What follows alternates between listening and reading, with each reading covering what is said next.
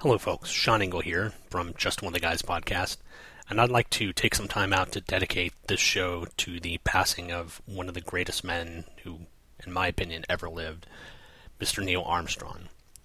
If you don't know who Neil Armstrong is, he was the first person to ever land on another planet. Well, technically the moon, but he was an amazing inspiration to me in my youth, and to hear that this last weekend he passed away just really shook me up. Um, I could say dozens of things about how much he influenced my love for science, the space program, and science fiction in general, but I think I'll leave the words that were best said about him to his family. Uh, they released a statement saying, for those who may ask what they can do to honor Neil, we have a simple request. Honor his example of service, accomplishment, and modesty, and the next time you walk outside on a clear night and see the moon smiling down at you, think of Neil Armstrong and give him a wink.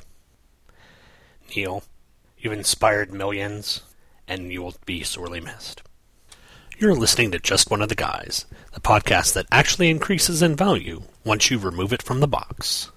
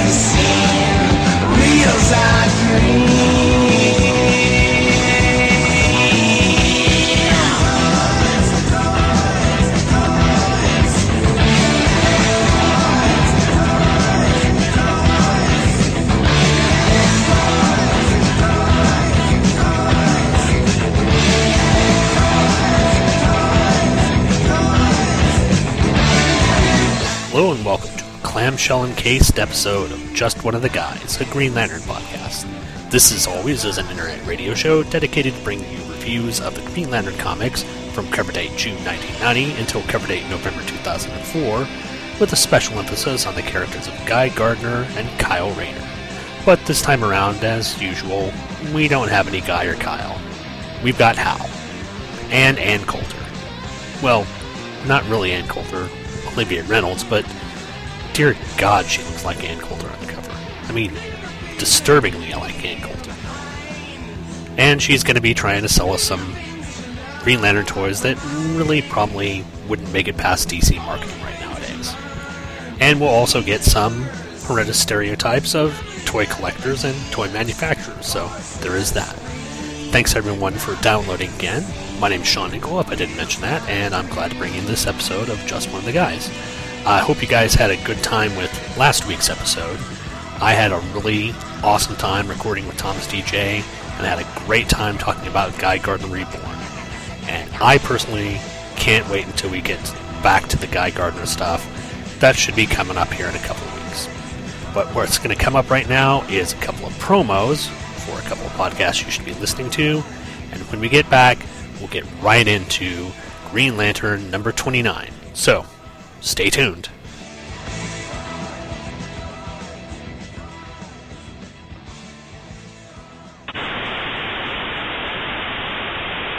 Attention, people of Earth. Do not resist us. All who oppose us shall be annihilated. We command the most powerful army of monsters in the universe. They are sure to defeat your Earth monsters. All those who are hearing this are now under the control of the Earth destruction directed, directed, directed, directed, directed, directed, directed, directed.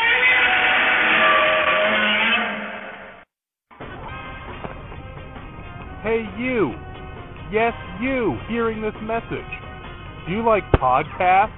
Well, evidently you do because you're listening to one right now. Do you like giant monsters? Of course you do. Who doesn't like giant monsters? Well, then have I got the show for you. Earth Destruction Directive is the newest Daikaiju podcast on the internet, and we talk about all your old favorites like Godzilla, Rodan, King Ghidorah, and Gamera, but also lesser known monsters like Gappa, Yongari, and Giawa. We cover everything from movies to comic books to video games, and we're kicking it old school. This is breaking news. We are receiving word that Earth's Destruction Directive is now a part of the Two True Freaks podcast network. Listeners are advised to stay in their homes and listen to all of the fine quality podcasts on the Two True Freaks podcast network, available at twotruefreaks.libsyn.com. We now return you to your regularly scheduled broadcast. Wait a minute. Is this true? Earth Destruction Directive is now on the Two True Freaks network? You bet your oxygen destroyer it is. So if you love atomic powered, fire breathing, hardcore, giant monster action, then head on over to twotruefreaks.libsyn.com and check out Earth Destruction Directive. We're turning all of your Daikaiju dreams into city smashing reality.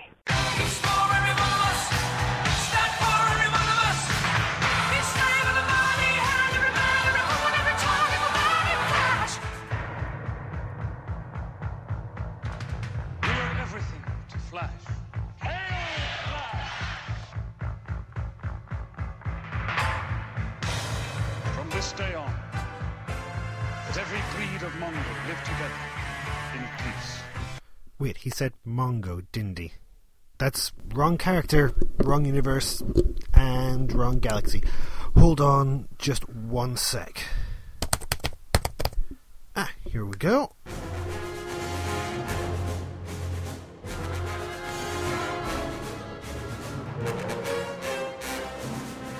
Flash Legacies, a podcast connecting the adventures of Wally West, the third hero to be known as The Flash. Join me, Dave Walker, in my bi weekly journey as I look at Wally's career from when he first donned the mantle of The Flash all the way up to the return of Barry Allen. Find me at flashlegacies.libsyn.com.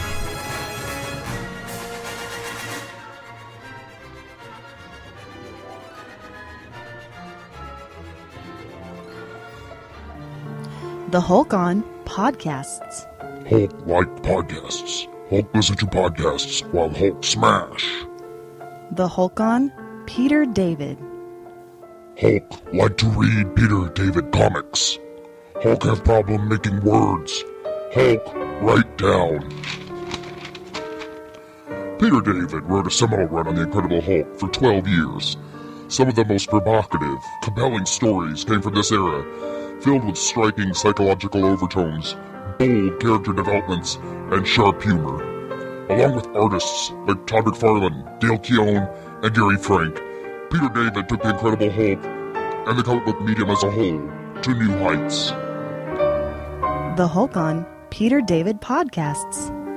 Urgh, Hulk not find Peter David podcasts. Hulk get mad. Hulk smash.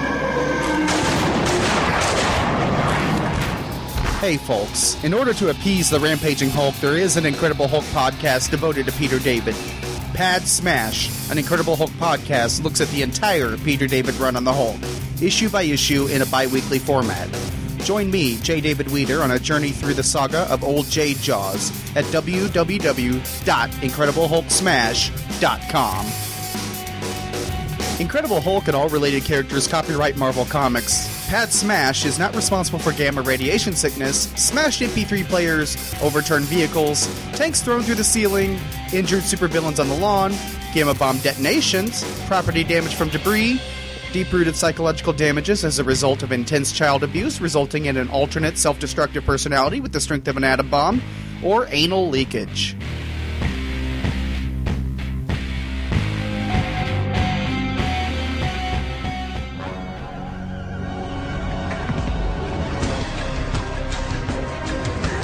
My name is Steve Lacey, and I'm a podcaster. Randomizer hit my long boxes, and now I'm lost in my comic book collection. Help me.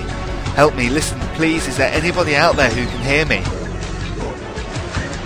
I'm being controlled by an overbearing and fickle randomizer. I'm doing everything I can to review this book in the next 20 minutes.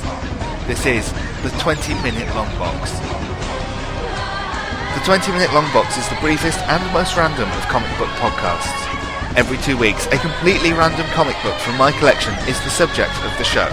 Find me at the show's site, 20minutelongbox.libsyn.com, the show's blog at 20minutelongbox.wordpress.com, or search for 20 Minute Longbox on iTunes.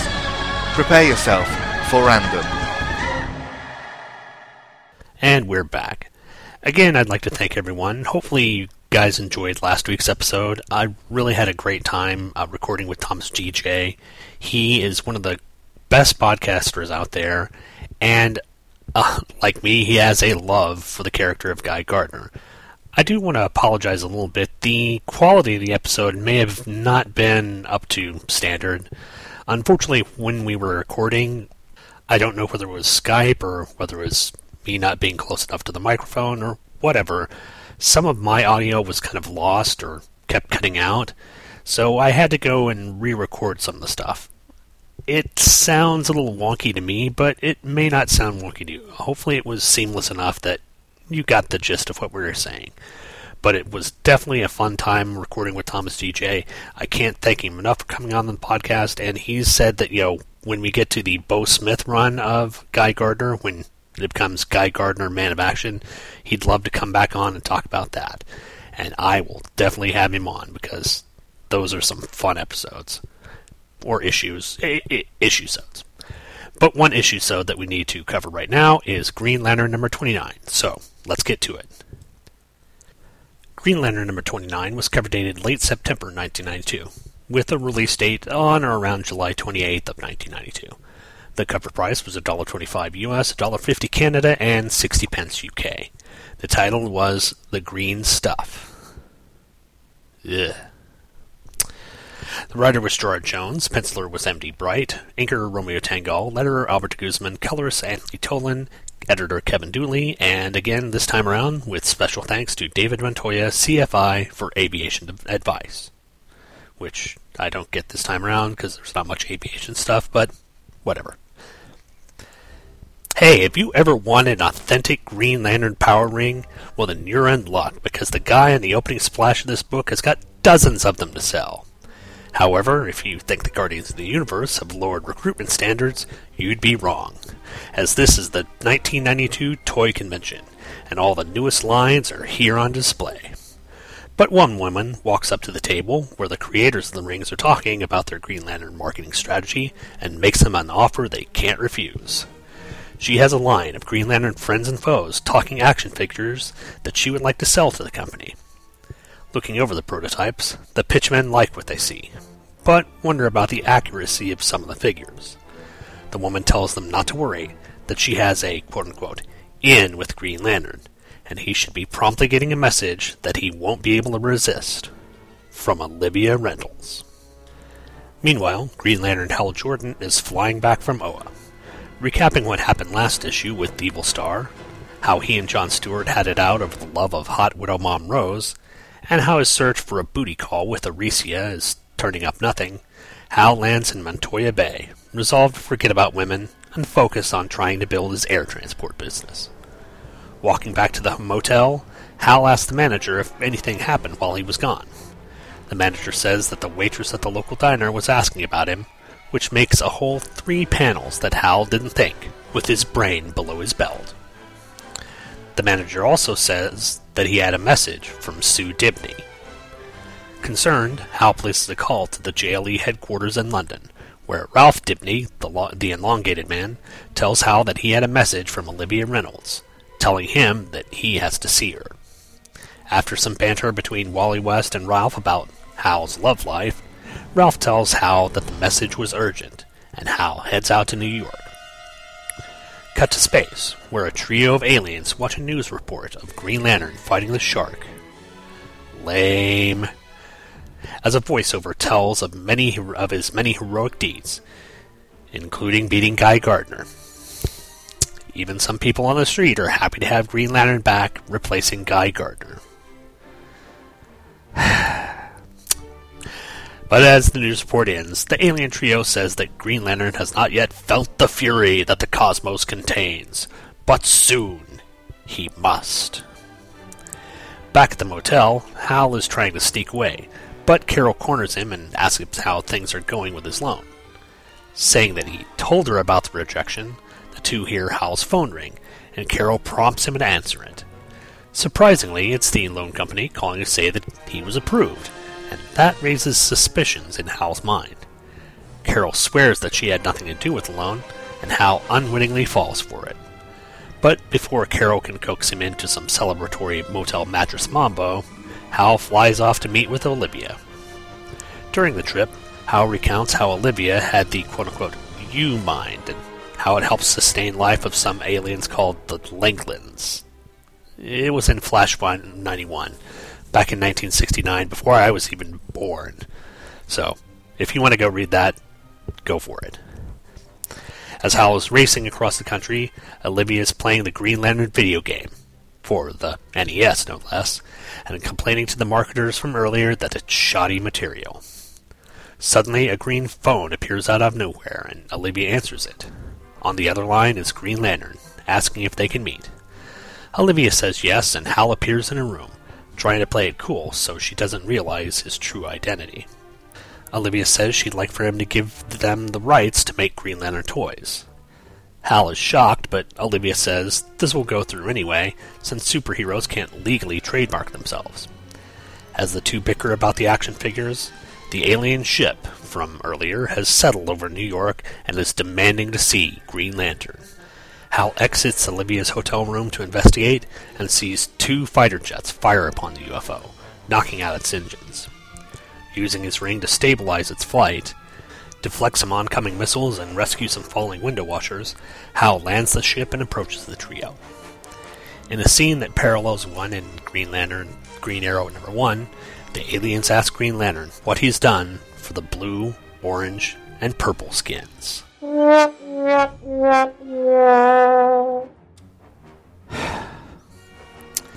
Hal tells the alien that as soon as he gets his life set back up, he will meet with all the people of his sector and see what he can do to help. And, crisis averted, Hal helps the aliens blast off via ring construct slingshot. Pleased with himself, Hal quips that he's just doing his job, chums, to which Olivia, magically appeared on the rooftop Hal was on, says would be a great line for the action figures. But Hal says he can't take Olivia up on her offer and flies off. Olivia says that she'll just have to do it her way as she pulls the string on the action figure.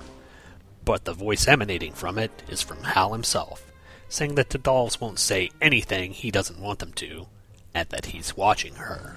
Hi, I'm Chucky, and I'm your friend to the end. Heidi ho! Ha ha ha! Furious, Olivia vows that Green Lantern won't outsmart her as Hal flies back to Montoya Bay, a smug smile on his face, knowing that he's the coolest guy around.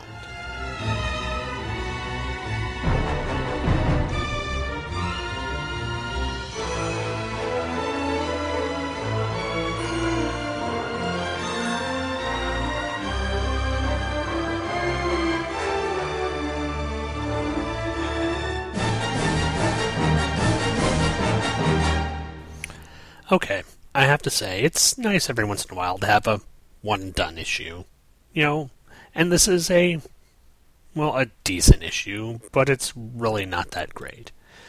But I have noticed in rereading all these issues, I'm remembering that Hal is really a bigger jerk than most people make him out to be. I'm really wondering right now why people are so peeved at the time when Hal left the book and Kyle took over did Hal really resonate that much with them? Especially in the absence of Guy, who people seem to think was just as big a jerk. I'm seeing all the characteristics in Hal that people claim Guy to have and put him down for, so I'm not really getting it. Plus, there are some callbacks to earlier issues in this comic that just really annoy me. The story does carry on the subplot about Hal trying to get his life back together, but the heroics in the story just are pretty subpar. But let's go into those heroics and get into the notes of this issue. The cover's an interesting one, with Hal back against the wall as a couple of dozen Green Lantern statues, or Green Lantern action figures of him, hold their fist high, pointing towards him as their rings glow green. And in the background, as I said, is Olivia Reynolds with a Green Lantern doll, and she looks like she's going to be doing a little voodoo with it, poking a pin in it. It's a interesting cover that doesn't have anything to do with the book, but you've got to wonder why are all these little Green Lantern dolls attacking Hal? Why is he freaked out by him? And why is Ann Coulter on the front cover? I mean, I know it's Olivia Reynolds, but take a look at the hair, look at the face, a look at the mini skirt, well, the mini dress, I guess, in this case. That's Ann Coulter. About 10 years before Ann Coulter would really become prominent with anything, so weird. What's also weird is the arrow pointing toward Olivia Reynolds' character on the cover says Olivia Reynolds is through toying with Green Lantern and the name of Olivia Reynolds has the little TM for trademark behind it. Why is the name Olivia Reynolds trademarked? I mean, the name Green Lantern isn't, so I don't get it. Page 1 A good tip to the wise never, ever, ever buy a Green Lantern ring from a guy who looks like this. This is a really good image of a sleazy salesman. In fact, thinking about it now, don't ever buy a Green Lantern ring, ring at all. I mean, aren't you supposed to be given that by a guardian or something? Who knows? Page 2, and thankfully this time around the pages are numbered. This page has a lot of comedic value on it. We've got uh, basically Olivia walking into the toy convention, and we have her coming across some of the people who are selling toys. Uh, one of them who's trying to sell the next set of Ninja Turtles. Well, not Ninja Turtles, but Turtles. Then we've got another guy who's selling action figures, and he can't believe that he sunk all of his money into Hawk action figures. I don't know whether it's Silver Hawk or the Hawk and Dove ones, but he seems pretty disappointed with them. Page 3, panel 1, we get the horrendous stereotype that the fat, balding guy would be the head of the marketing division of DC Universe Toys. Yes, of course, it has to be a fat, balding guy and a wife beater who's going to be the person who's creating toys for your kids. Nice. And not only that, the big fat balding guy is named Mr. Voorhees, so obviously a creepy Friday the 13th connection. Then on the same page, panel 5, after shaking Olivia's hand, Olivia wipes it on her dress because obviously it was covered with sweat and perhaps other fluids. Ugh. Same page again, panel 6, we get Olivia opening the box of her action figures, and we've got Hal, Sinestro, G'nort, Guy, and a Guardian. Oddly enough, the Guardian looks about as big as Hal and Sinestro, which is kind of weird. I thought that, you know, the Guardian would be scaled down, but whatever. Page 4, panel 2, as Olivia pulls the string on the dolls to show that they talk, the Sinestro line is pretty much right out of Emerald Dawn 2, where it goes, I must have order in this sector. Order! Order! Order! Yes, Sinestro is a control freak. And then on the same page, panel 6, when uh, the fat balding guy, Mr. Voorhees, comments that there should be a black Green Lantern in there. Olivia says, Oh, they'll deal with that when the concerned parents groups start to complain. Hmm. Maybe this isn't Olivia Reynolds, and maybe it really is Ann Coulter. Page 6, panel 1. Yep, not three panels after Hal says, uh, women. I'm going to just forget about them. And Hal's thinking about the waitress that was kind of flirting with him a couple issues ago. Nice, Hal. Way to go. Then page 7, panel 5. This is kind of weird. Hal's calling from a landline in a, well, sort of sleazy motel in the middle of nowhere, California. And he's calling to the Justice League Embassy, which has an obvious, highly technological video phone there. And for some reason, Hal's image is showing up on the video phone. Even though Hal doesn't have a video phone at his sort of sleazy hotel. I'm wondering how that works. It doesn't look like he's doing it via ring construct because he's calling on the phone. So, kind of weird that maybe they have cameras placed in the hotel room at this hotel. Uh, I'm gonna have to check my hotel room for cameras now.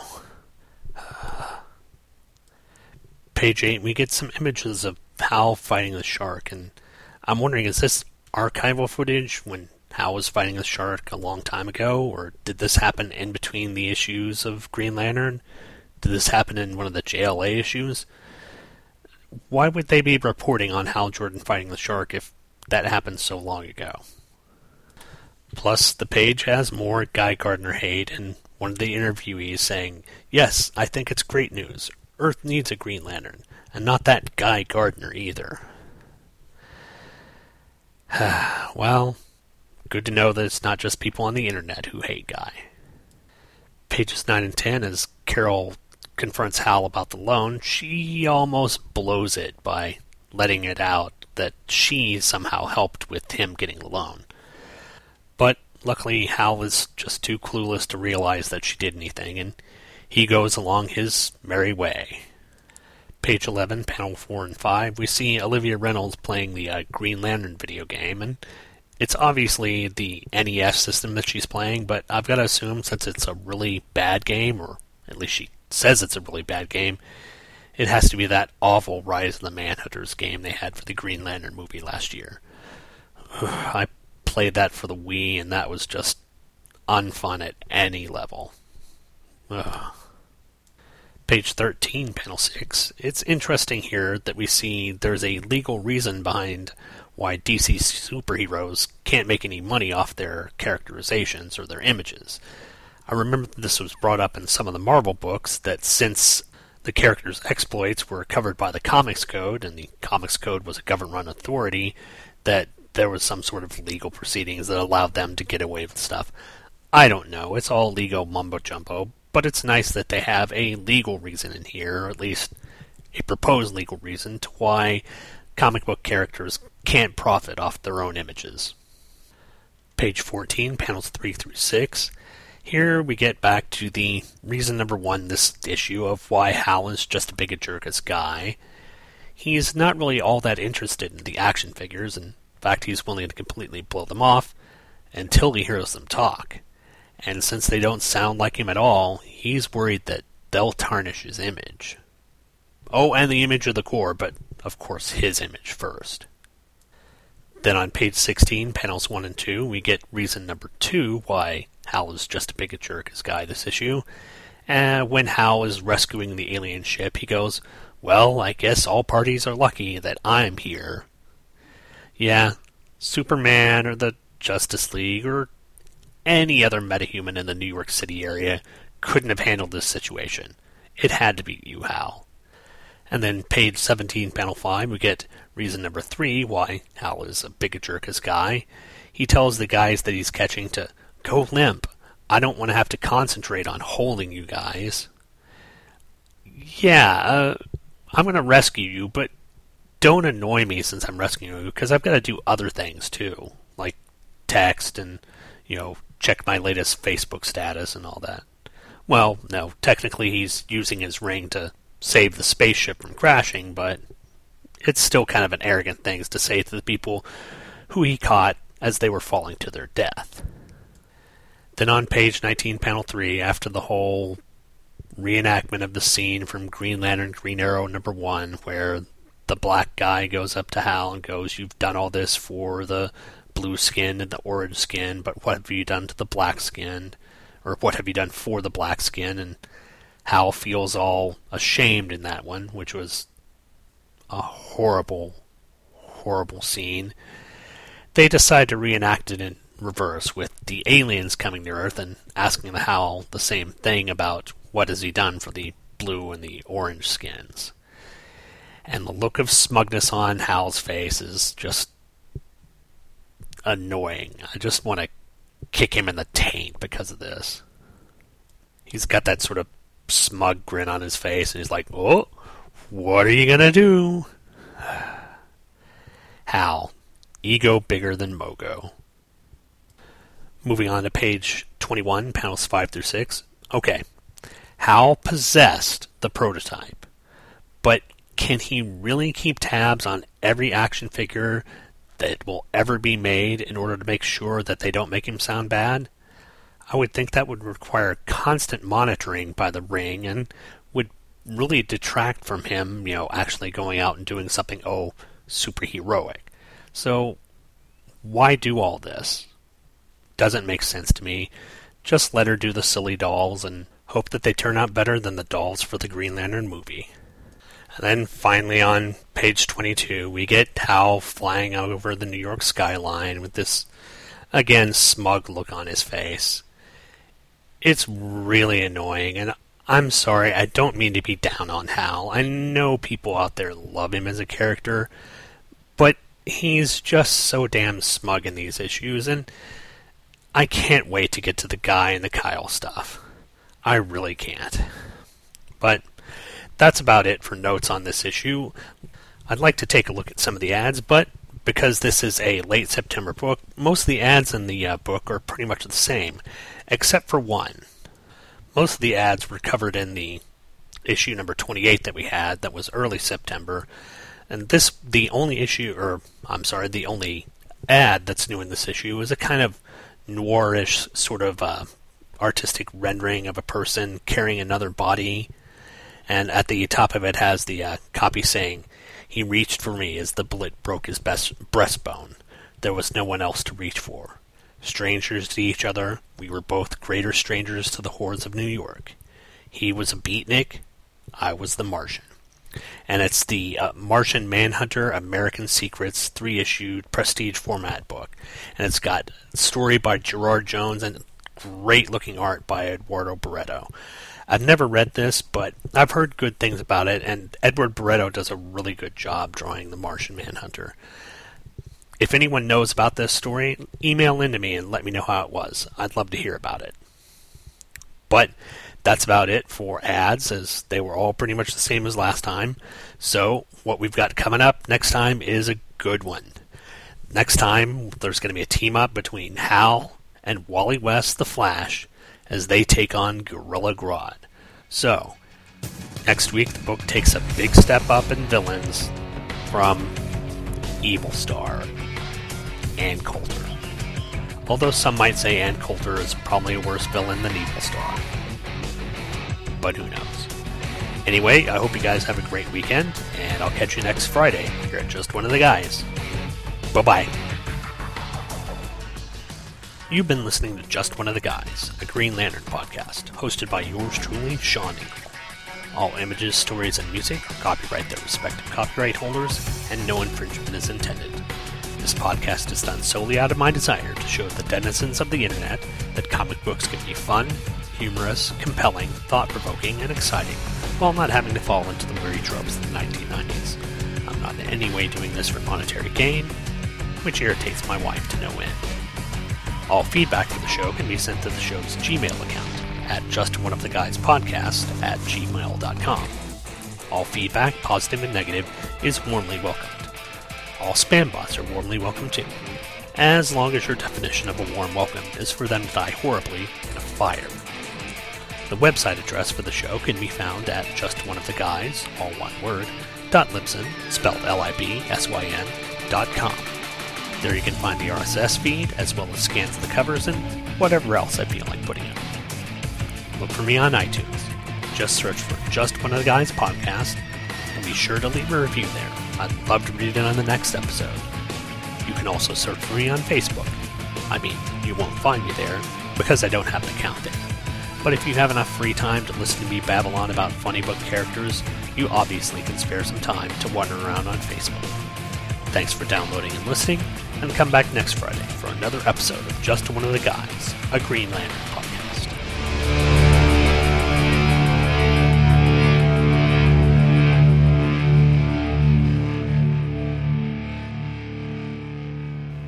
The opening music for today's show was Aerosmith's song Toys in the Attic off the album aptly titled Toys in the Attic.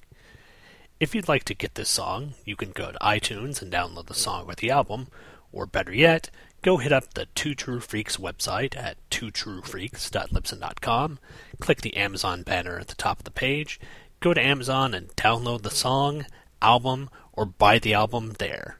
You'll be helping out Chris and Scott, making sure Two True Freaks stay on the air, and also making sure that big lipped singers get some money.